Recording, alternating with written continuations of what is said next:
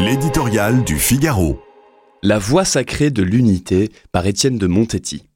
Lazare Ponticelli, le dernier poilu de 14-18, est mort en 2008. Avec lui, la guerre de 14 a quitté le champ de la mémoire de nos pères pour entrer dans l'histoire par la grande porte, l'arc de triomphe. Cela ne l'a prémuni en rien contre l'oubli ou la confusion. Le siège de Verdun est-il un jour promis dans l'esprit de nos descendants au sort incertain d'Alésia? Conscient de ce risque, notre époque multiplie les initiatives afin de cultiver ce passé qui s'éloigne, et c'est heureux. Ravivage de la flamme, hommage aux soldats inconnus, tradition du bleuet de France, autant d'initiatives anciennes ou récentes pour perpétuer de la façon la plus vivante possible ces années où un pays entier fut comme jamais mobilisé, ses fils en armes, son économie mise en ordre de bataille.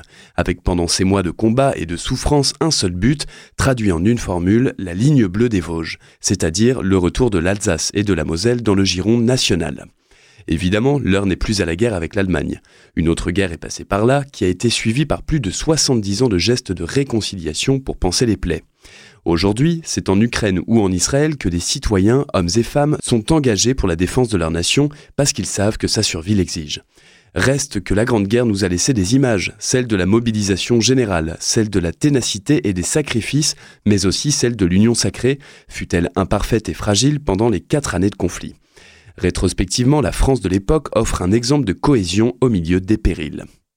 Il y a certainement dans cette histoire des leçons à méditer à l'heure où notre pays est déchiré par les querelles partisanes et les postures personnelles que l'on songe aux dissensions entourant la manifestation contre l'antisémitisme qui aura lieu dimanche. Sommes-nous encore en mesure de choisir nous aussi la voie sacrée de l'unité, tandis que point le danger de la dislocation de notre communauté nationale?